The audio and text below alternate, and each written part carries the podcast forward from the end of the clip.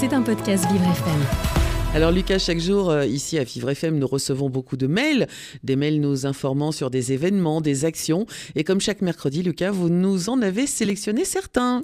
Effectivement, Dominique, et tout d'abord, on va parler de la journée mondiale de la maladie de Parkinson qui se tiendra le 11 avril prochain. À cette occasion, un événement aura lieu quatre jours plus tard au Comité national olympique et sportif français, situé au 1 avenue Pierre de Coubertin dans le 13e arrondissement de Paris, de 13h à 18h. Un événement événement d'information, de sensibilisation et de partage ouvert à tous. Par exemple, à 14h30, lors de cet après-midi, se déroulera une conférence à base d'échanges intitulée Parkinson, dopamine et quoi d'autre.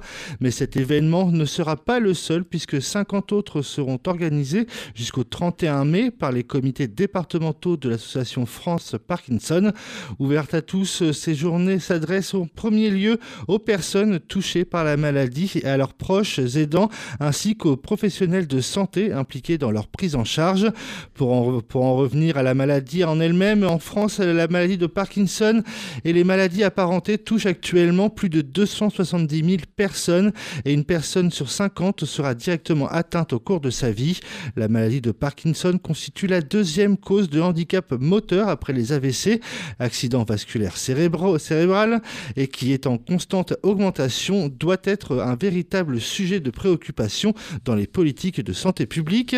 L'association France Parkinson abonde d'ailleurs dans ce sens et appelle l'État à contribuer plus largement à une meilleure connaissance de la maladie de Parkinson et de ses spécificités, notamment dans les structures médico-sociales et administratives.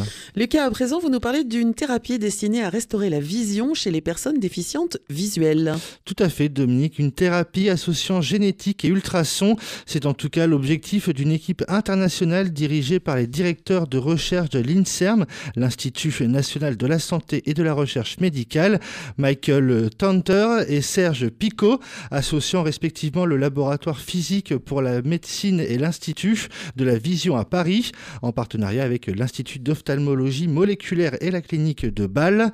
Dans une nouvelle étude publiée euh, Nature Nanotechnologie, ils ont apporté la preuve du concept de cette thérapie dite sonogénétique chez l'animal. Cette thérapie à modifier génétiquement certains neurones afin de pouvoir les activer à distance par des ultrasons. Des résultats montrent que la sonogénétique permet d'induire une réponse comportementale associée à une perception lumineuse lorsqu'elle est utilisée sur les neurones de rongeurs. Cette découverte permet d'envisager dans le futur une application chez les personnes aveugles atteintes d'atrophie du nerf optique. C'était un podcast Vivre FM. Si vous avez apprécié ce programme, n'hésitez pas à vous abonner.